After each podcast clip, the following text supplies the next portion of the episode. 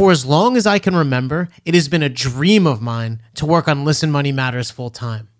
This episode is a rebroadcast of an amazing interview with Laurel Staples on how to fire yourself and become your own boss. Hear us hash it out and come up with a plan on how to make it happen.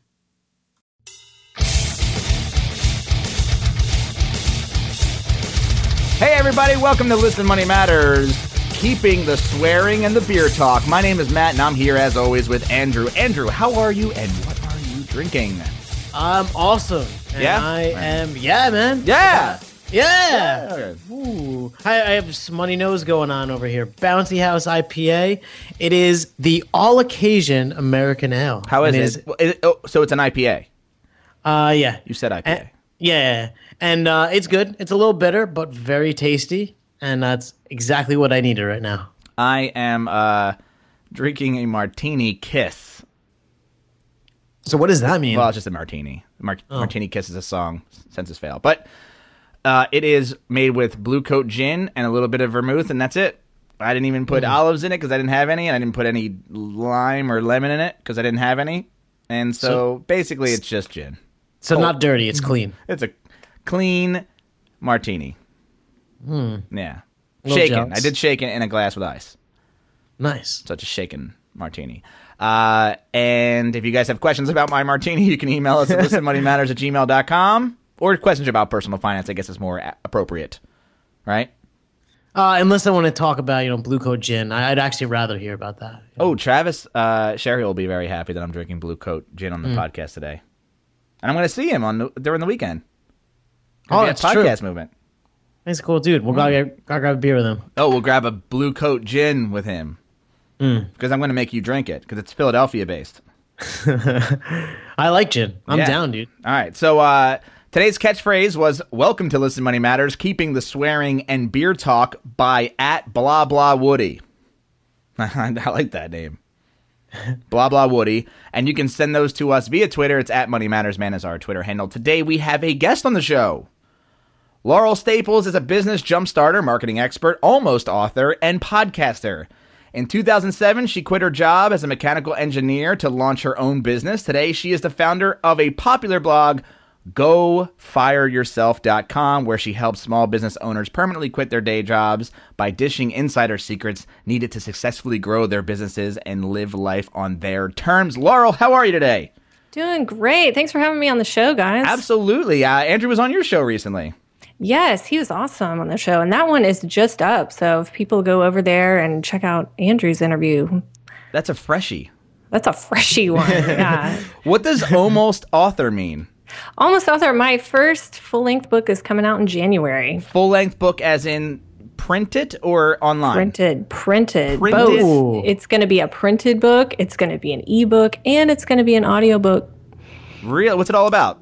It's all about quitting your day job. Quitting your day job and doing what? Just living life in the Bahamas? Yeah, that's, That's it? no. It's about quitting your day job, running your own business, living life on your own terms, all the good stuff that I talk about on the blog into a nice, pretty format so Mm. that you can follow along step by step and do it for yourself, but also with a lot of big ideas, a lot of stories, a lot of good stuff like that. Is your only business gofireyourself.com? No, I do. I've done several things over the years. Right now, I do that. I do business coaching. So I have one on one clients, I have the blog, and I also have always done photography. Ah. So I've, I've been doing that since high school. So that's always been a part of my life. Some photography, like wedding photography, or I don't. I'm not a wedding person. Never shot a wedding, but I actually I live in Nashville, Tennessee, so Mm-hmm. I do musician photography. Mm. So mainly singer-songwriters and people like that. I don't really market it because I've just been doing it so long. I just get clients every right? You just have that so reputation. often. Yeah. it just kind of goes goes with the territory So of being you're a doing all photographer. different kinds of stuff.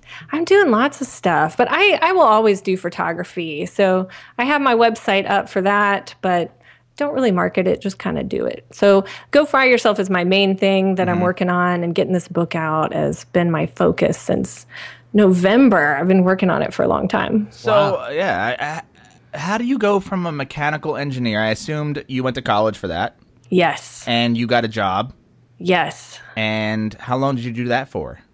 Oh my gosh, I did that job. I was designing color laser printers, and I did that for three years For a company we would know. for a company called Lexmark. I mm-hmm. know Lexmark, them. Yeah, The cheap printers you buy at Target. yeah. I worked on the laser printers, which are actually really good printers. Oh, the big So, ones. Yeah, that was that was a good good. That was better than working on the crappy inkjet ones. Me- so a mechanical engineer is a big deal. I mean, that's like not. It's a lot of schooling. Yeah. Well, it's the same four year degree as anybody else, but I got Seems to get out intense, of Though. it was intense, but I I have a math science brain. So if you'd put me in a course to do English or to do history, that would have been intense for me because that's not how my brain works. Like I work in numbers. So Which is weird because you're a photographer as well. And you writing have a the book. art side. Yeah, you have the art side. Of your, you have the English side. You are a mechanical engineer. You kind of do. uh, You kind of have like a a, a a wide variety of things that you do. I do. I have that left and right brain thing going. I originally wanted to go to college for physics and photography, and no Like one? Is that understood that. No, I just wanted to do both. I Oh. wanted to major in both. And the schools that I went to were like, what do you want to do? So I just came back to engineering because I knew I'd be able to get a job after school. And that was the main thinking that had been drilled into my brain since I was little is you grow up, you go to college, you get a job. That's just what you do. So walk us through the going to college, getting a getting a mechanical engineer degree, going to get a job, and then leaving that job. Yeah, for me, it's been an interesting path, as I think it is with a lot of people who go into the corporate world and then find a way to escape it. So I got my mechanical engineering job, and I'll tell you what I originally wanted to do when I got out of college. There's another wanted- thing. No, I originally wanted to. I'm in Nashville. I said I wanted to go move to San Francisco. I just picked that randomly and be a photographer's assistant and then start to build my own mm. photography business. But I didn't do that. I took a job designing color laser printers in Kentucky. That's way different than California. There's Yeah, some a little bit. alliteration there, but mm-hmm. that's about it. So went up to Kentucky, worked as this mechanical engineer, hardware engineer, designing these printers, and I'm going to tell you, I was just miserable. And it was it was like I could have guessed that I'd be miserable because I was miserable in every single summer day job that I had mm-hmm. from the time I was 15. Like I just didn't like working for anybody else. I was very self-motivated and always working on my own projects and doing my own thing, but I was just like, well, society tells me I need a job. My parents tell me I need a job. Everyone's getting a job. I just I got to go get a job. Mm-hmm. So I did this for a couple years, but I think about a year and a half in, maybe less, I started plotting my way back out. And for me, and I wouldn't recommend this strategy to anybody, but I started planning a retail store. Okay. Wow. I know. and Selling what? selling eco friendly men and women's clothing. Okay. So, yep. So this was something I was actually passionate about. I was always passionate about health, about the environment, and a retail store really hit on a lot of the talents that I had. And so I was like, oh, this is the perfect business for me. Yeah, so I started planning had it. photography, mechanical engineering. yeah. Well, I was good with the structuring part. I was good with seeing the big vision like an engineer does and then breaking it down into smaller components. I was ah. good at the branding, which was kind of the photography side. I could mm-hmm. do web design. I could just do everything involved in a retail store. So I got to the point where I had I guess I'd planned it for about a year. I'd ordered the inventory and I was just waiting to find the right retail store location. So I was able to save up a lot of money at my engineering job. I was able to work nights just to get everything together for the store. And then when I found a space to open my retail store back in Nashville, I quit my job. I gave a week and a half notice and I packed up all my stuff and had my store open within one month. You did this. Wow. So it was an interesting transition. Of course, nothing ever works out like you think it does. So mm-hmm. I had had some things happen along the way that that's why I w- ended up where I am today. Well, I need to know what those things are. well, I went from that, let me tell you guys, I launched that retail store. It was a fabulous store. It was beautiful, and I launched it December 2007 And y- using your own money. using my own money. My dad had given me some money as well, and as a loan, so that was helpful. And but do you all remember what happened December 2007? Uh, I don't think I know. What happened? Yeah, The economy. It just died. Like it died like that month. And I'm not going to blame that on anything, but what I found was it was really hard to get started Right. when the economy went down. And also what I found is that I'd kind of worked myself into another job. Is in the engineering world, I had to be there from nine to five every day, or eight to five in that case. And then in the retail world, I had to be there 10 to six Yeah. Every single day and i had employees but you know i was managing them and stuff. So i just worked myself into a different job and there was a lot of overhead and you guys know all about money and expenses. You don't want to have business with a ton of overhead. And that's what i'd worked myself into. So i decided i was going to move on. That's when i got into coaching. I started out as a health coach grew that practice really fast and then that's how i got into business coaching because i was better at the business side than the health coaching side. But i was really great. I got that business set up really fast i was able to help other people set up their business so that's when i transitioned to go fire yourself so that's it in a nutshell So now you're just a writer. so now i am a business coach and i'm a writer and i still do photography Hmm.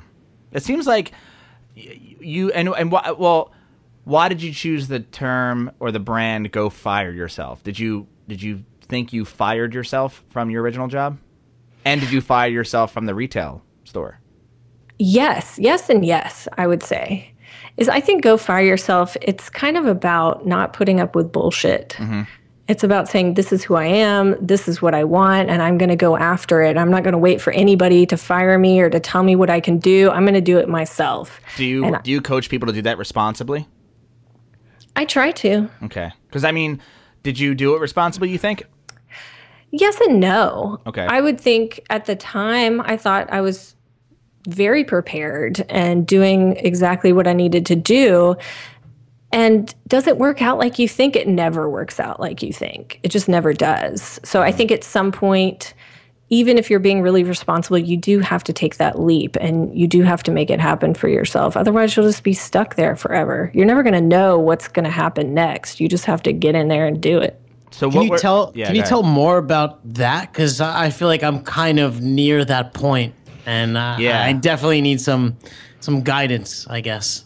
Yeah. What specifically would you like to know? Well, I mean, you said uh, you never necessarily know when is the point, and there's like a certain amount of risk that you just need to take. And I was hoping maybe you could elaborate on, on the risk and how you know when that point is. I mean, is this the point that you're making? You know, you're now making twice what your previous salary was, and so then you know it's a good thing to do. Like, how do you kind of navigate that?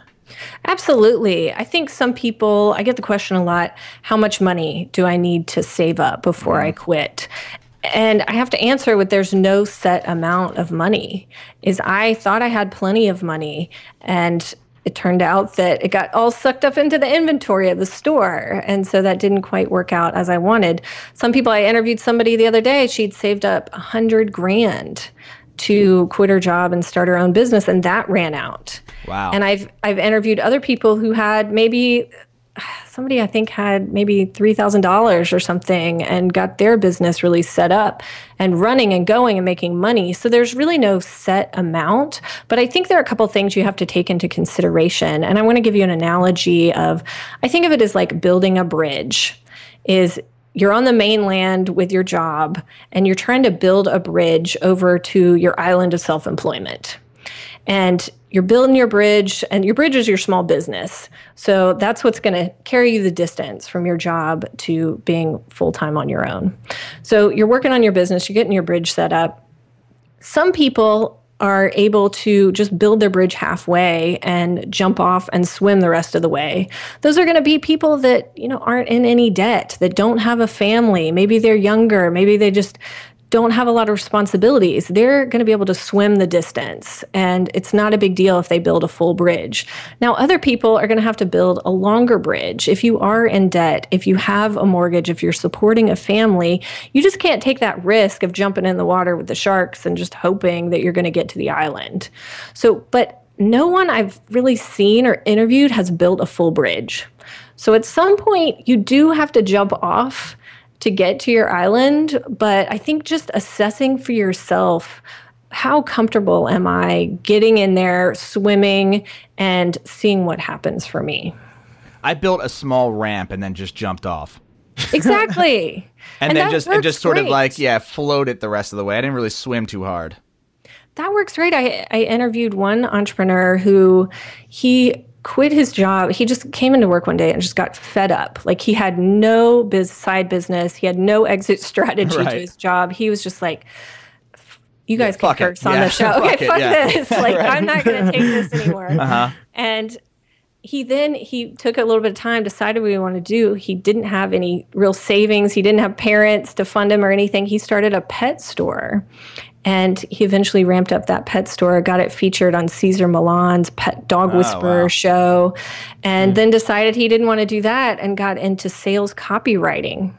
And so, what the point is, he didn't build a bridge at all. He just jumped and it worked out great for him. And I've seen other people build a bridge like all the way, mostly over to the island and jump off. So, I would just assess like how comfortable are you swimming?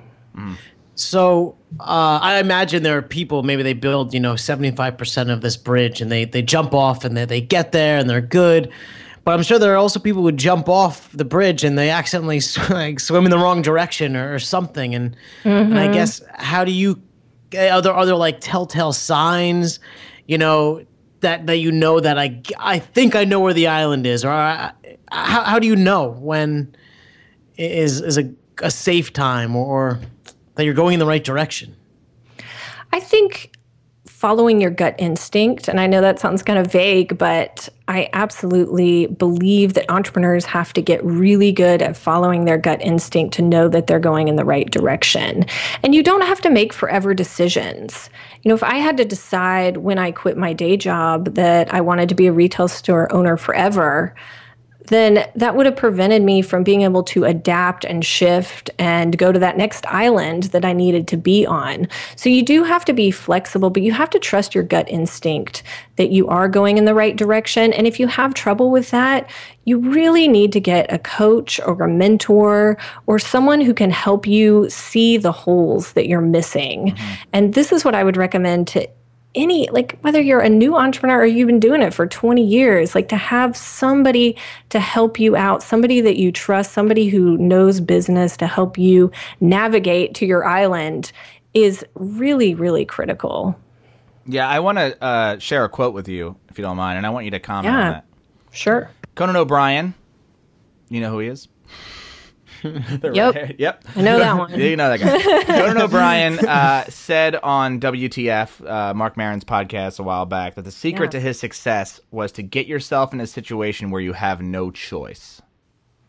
yeah So I look at your analogy of jumping off the bridge and saying, I'm stuck in the middle of this river and I got no choice but to swim.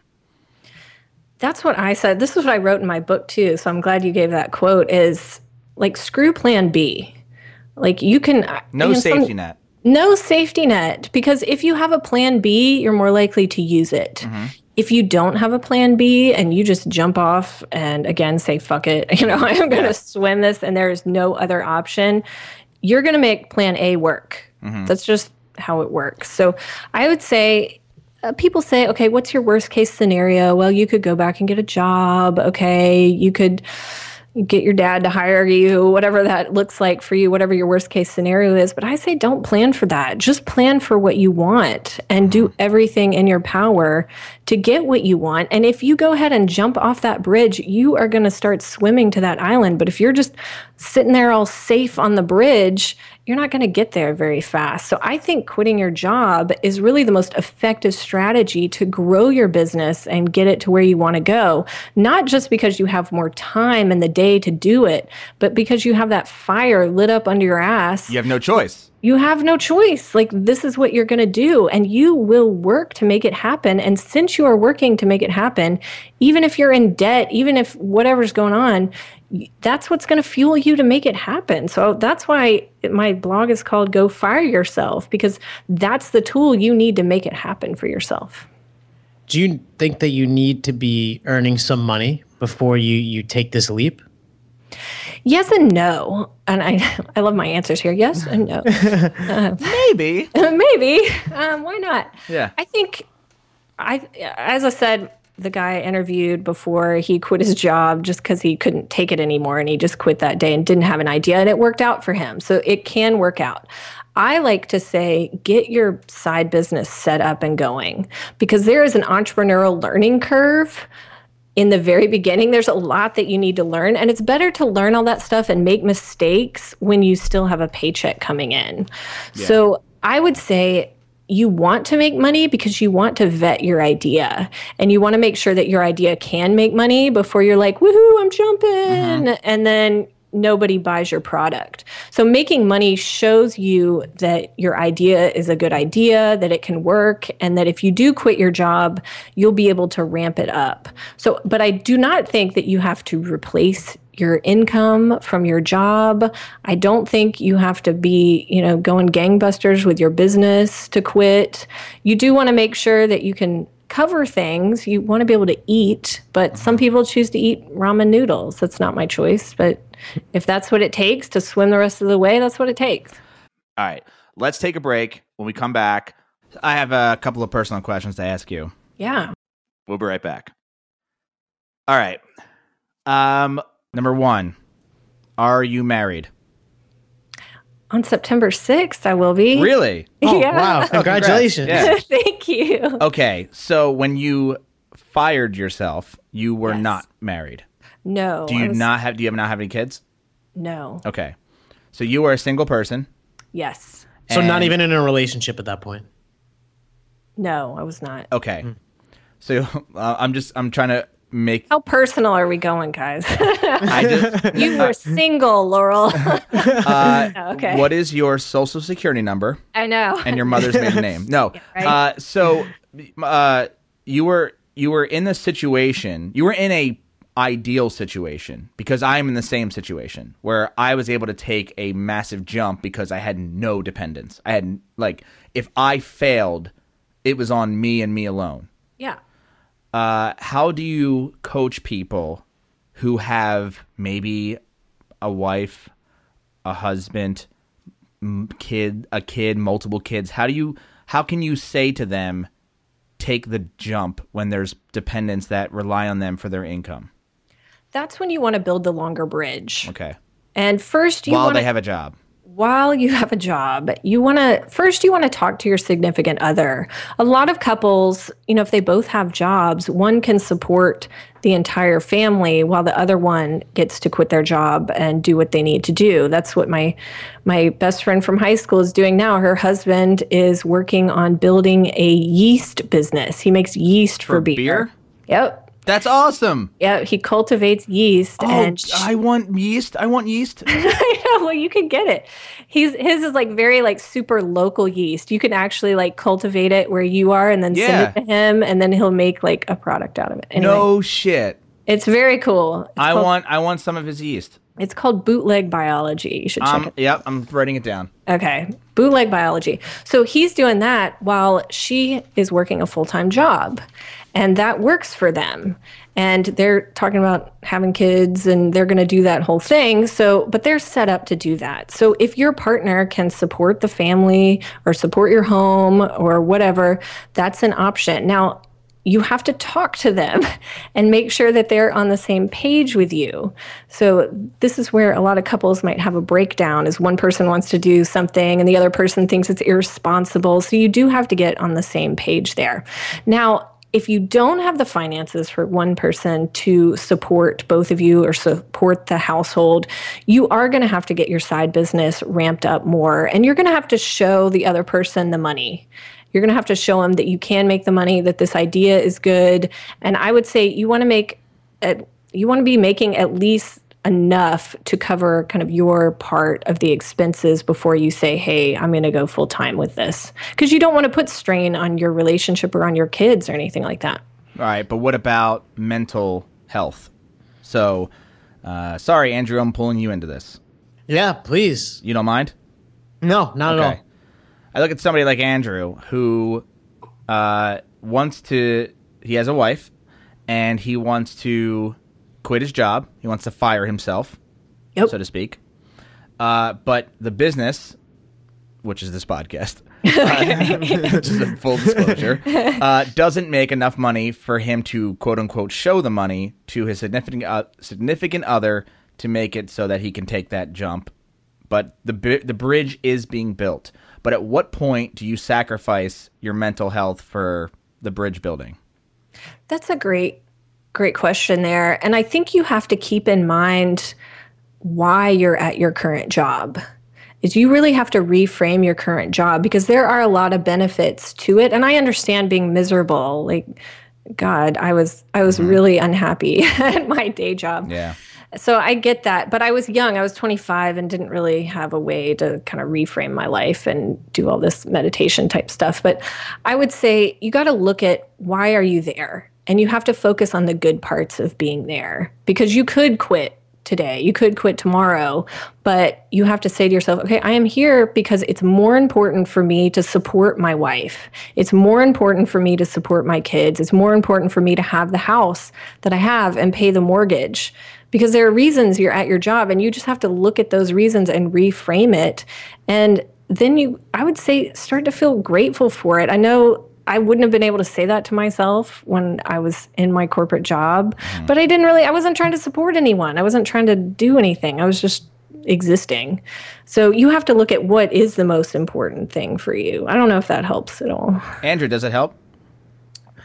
Um, I, I mean, I completely understand where you're coming from because I've said that to you multiple times. I so yeah, and, and I, I, I definitely just want you to hear from someone else. No, I, I I feel it, and it makes sense, but the, I guess the thing that gets me um, is I have a, a, nice large chunk of savings. I've spent quite a long time building it up, and of course, I don't want to just disintegrate it. Yeah, he has that um, runway.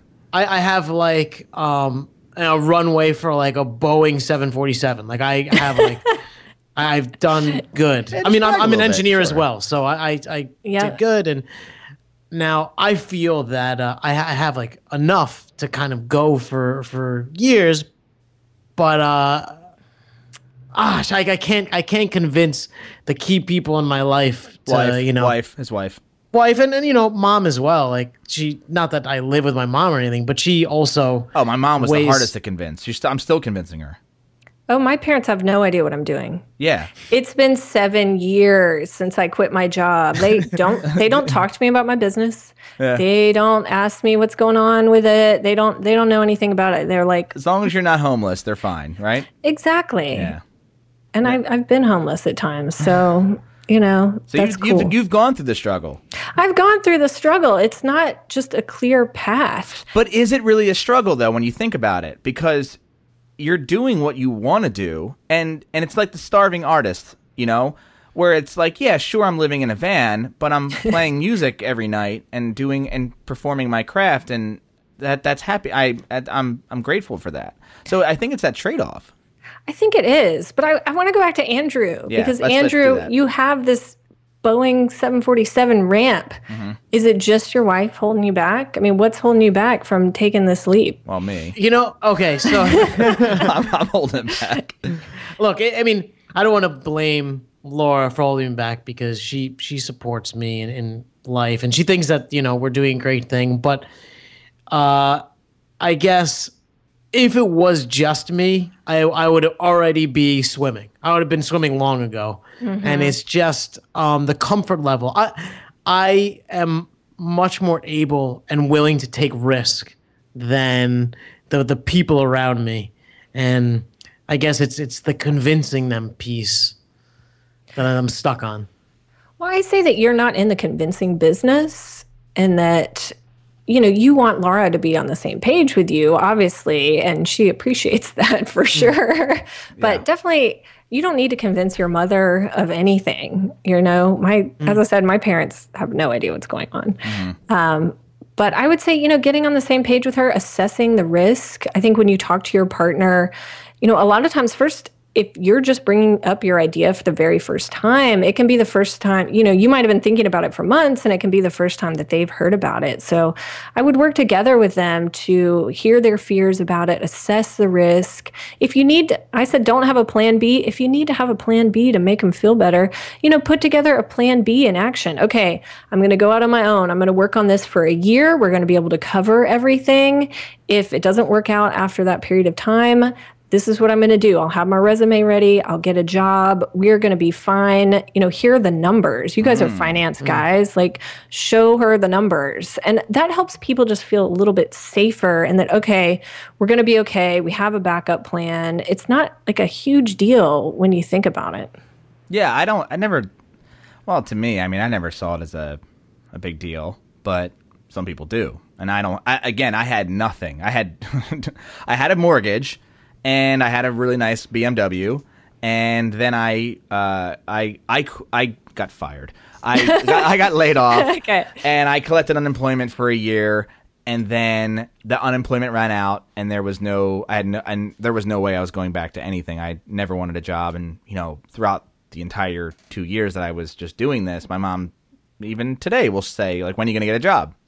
So I have to, I, got, I have to constantly go over there and tell her like, hey, I made X amount of dollars this month. Oh, good. So I don't have to worry this month. Yeah, sure. So this idea that, uh, you know, I, I, had no, like I had no dependence. So, and what happened was I was able to uh, collect unemployment for a year. And what I did during that year was get rid of my condo. So I rented it out and I got rid of my BMW and I downgraded my life immensely. So that was paying almost like a very low amount to survive. So I only needed to make a certain amount of, of dollars per month. So I, I, I, and I was able to do that because there was nobody, you know, around me. I moved in with my brother and paid five hundred dollars a month in rent rather than paying sixteen hundred dollars a month in my mortgage and, uh, on top of utilities and stuff. So I was able to do it, and I, I, I don't know if I could safely recommend somebody like Andrew to just take that leap. Although I, I wrestle with the advice because in my head, I'm like, fuck it, go do it. You know, like just do it. Cause like you look at, uh, what I just said from Conan O'Brien is like, don't give yourself the choice. The choice is you have a job, you can fall back on it.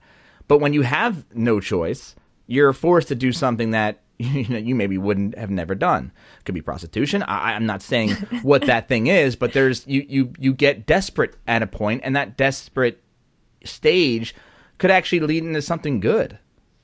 And I would say when you're thinking about quitting, I would I would make a list of things that I would put three columns on the list and I would say must have, nice to have, and don't need. Mm. And I would hmm. list out everything that you're paying for right now. So look at your budget, look at your bills, look at everything you're paying for, and put them in those three columns.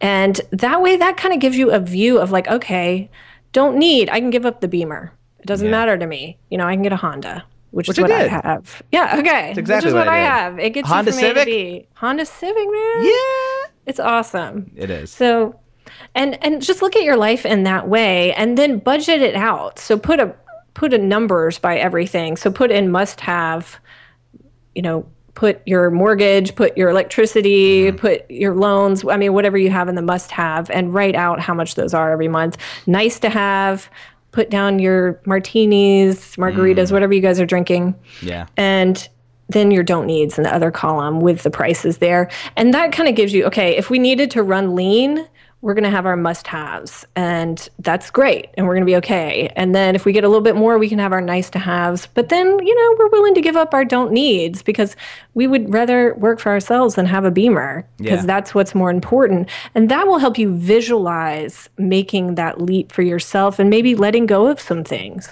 yeah and that's exactly what i did and, and andrew do mm. you have can you make that list yeah, and it's actually funny because uh, I'm writing we, it right now.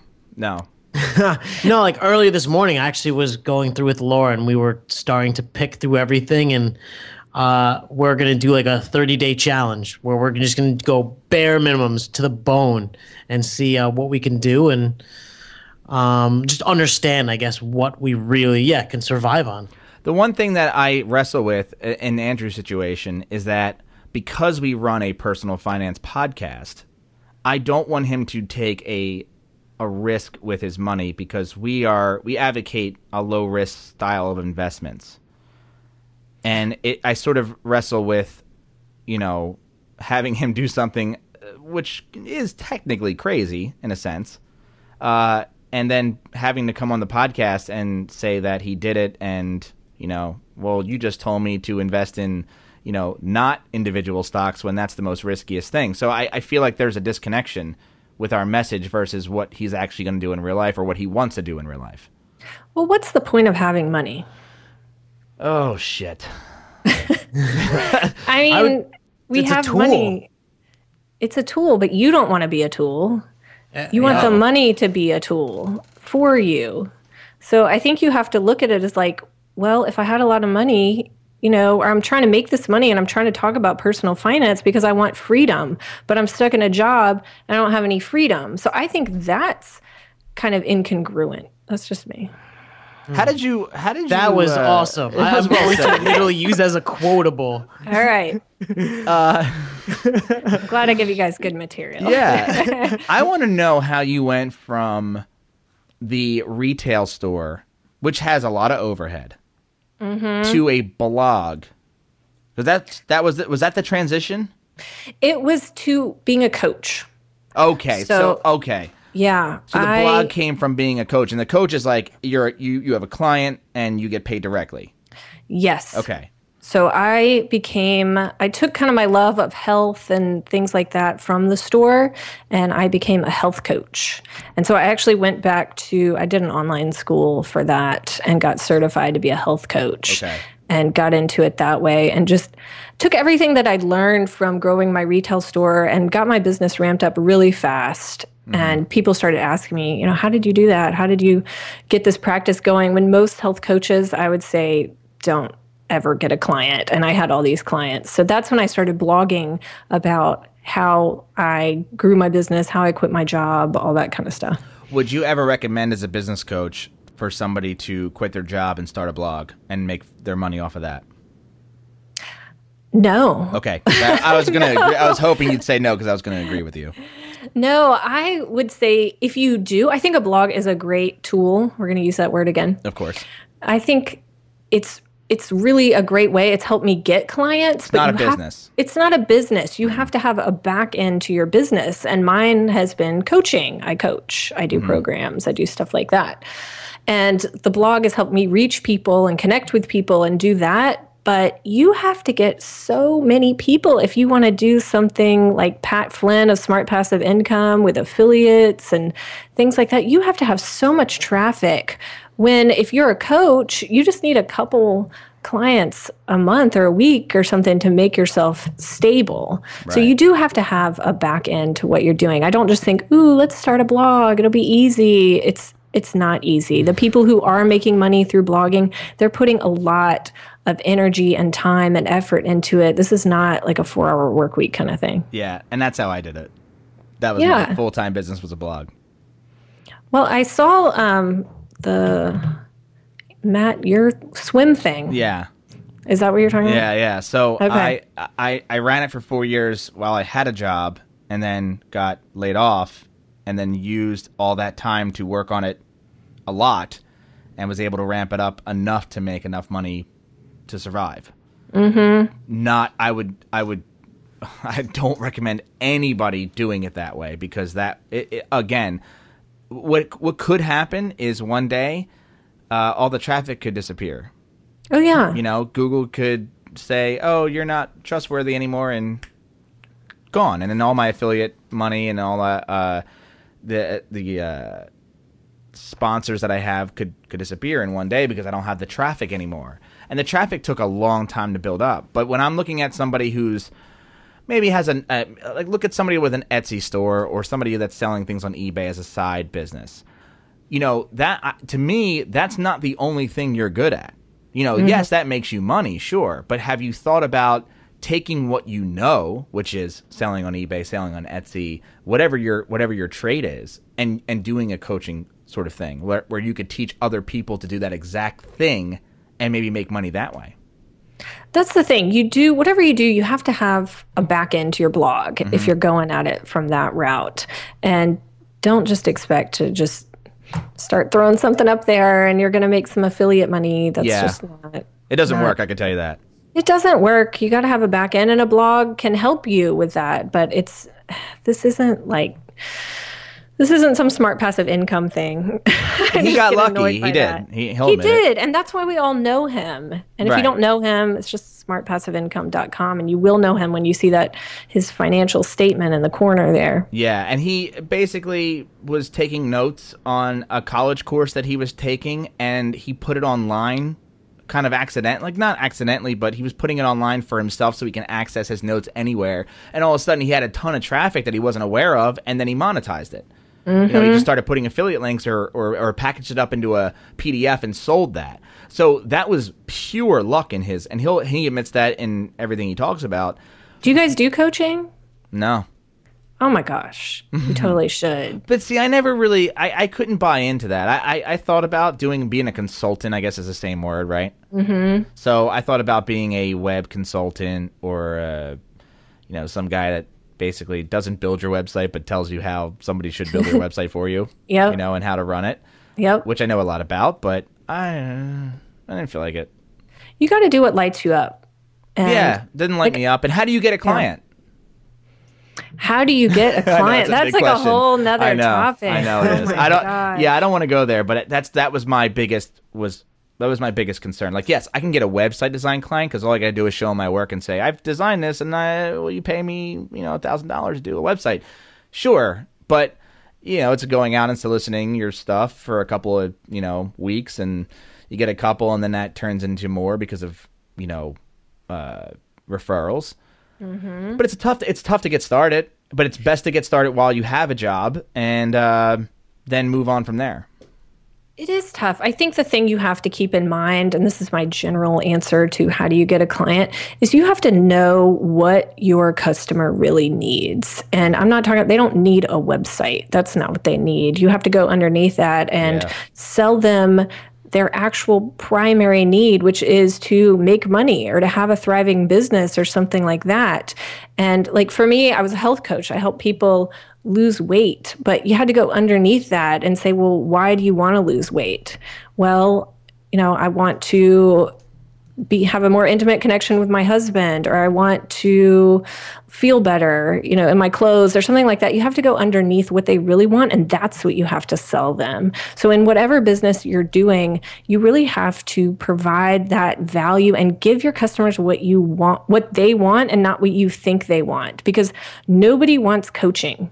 Nobody ever Yeah. has wanted a coaching. That's that's stupid. But people want the result. They want to make more money. They want to lose weight.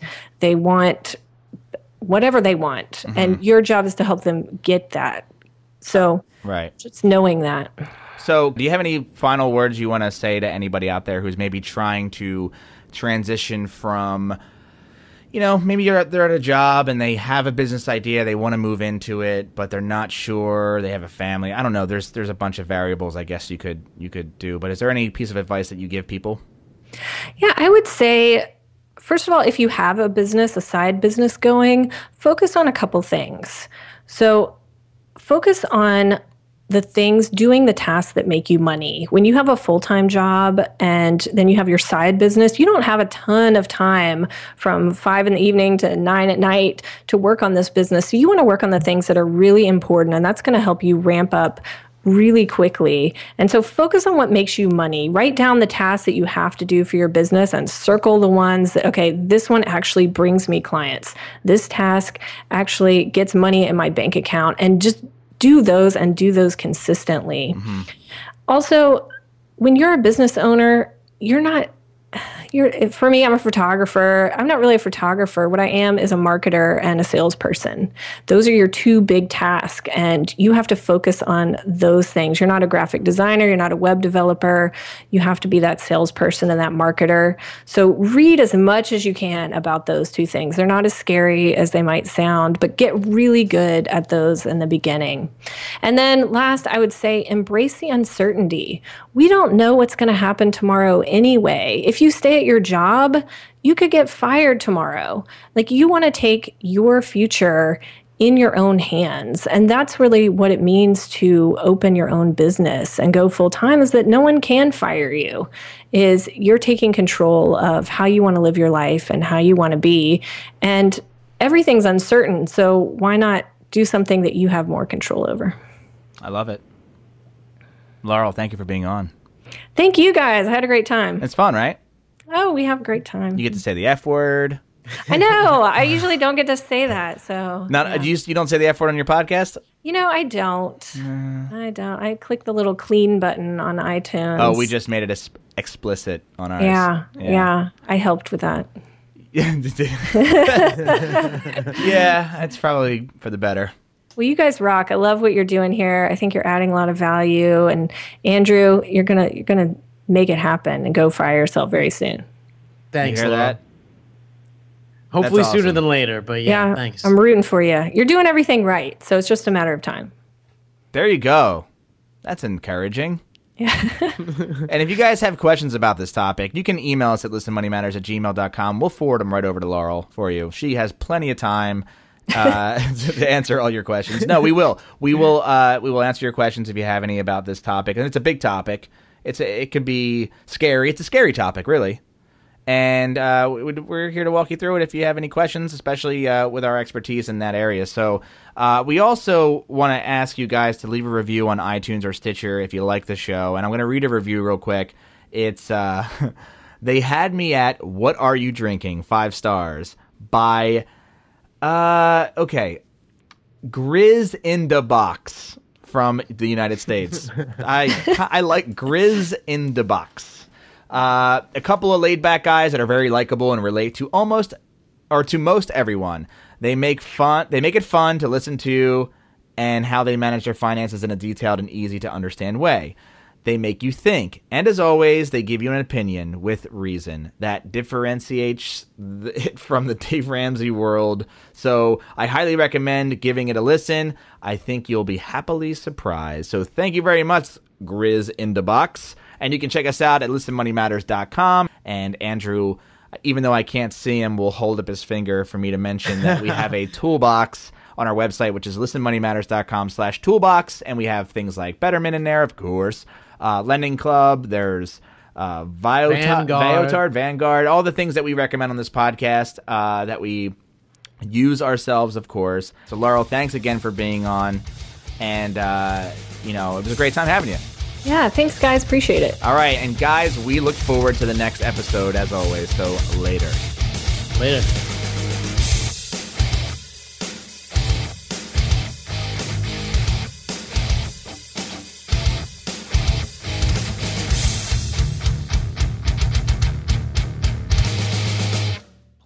Tell your friends about this show.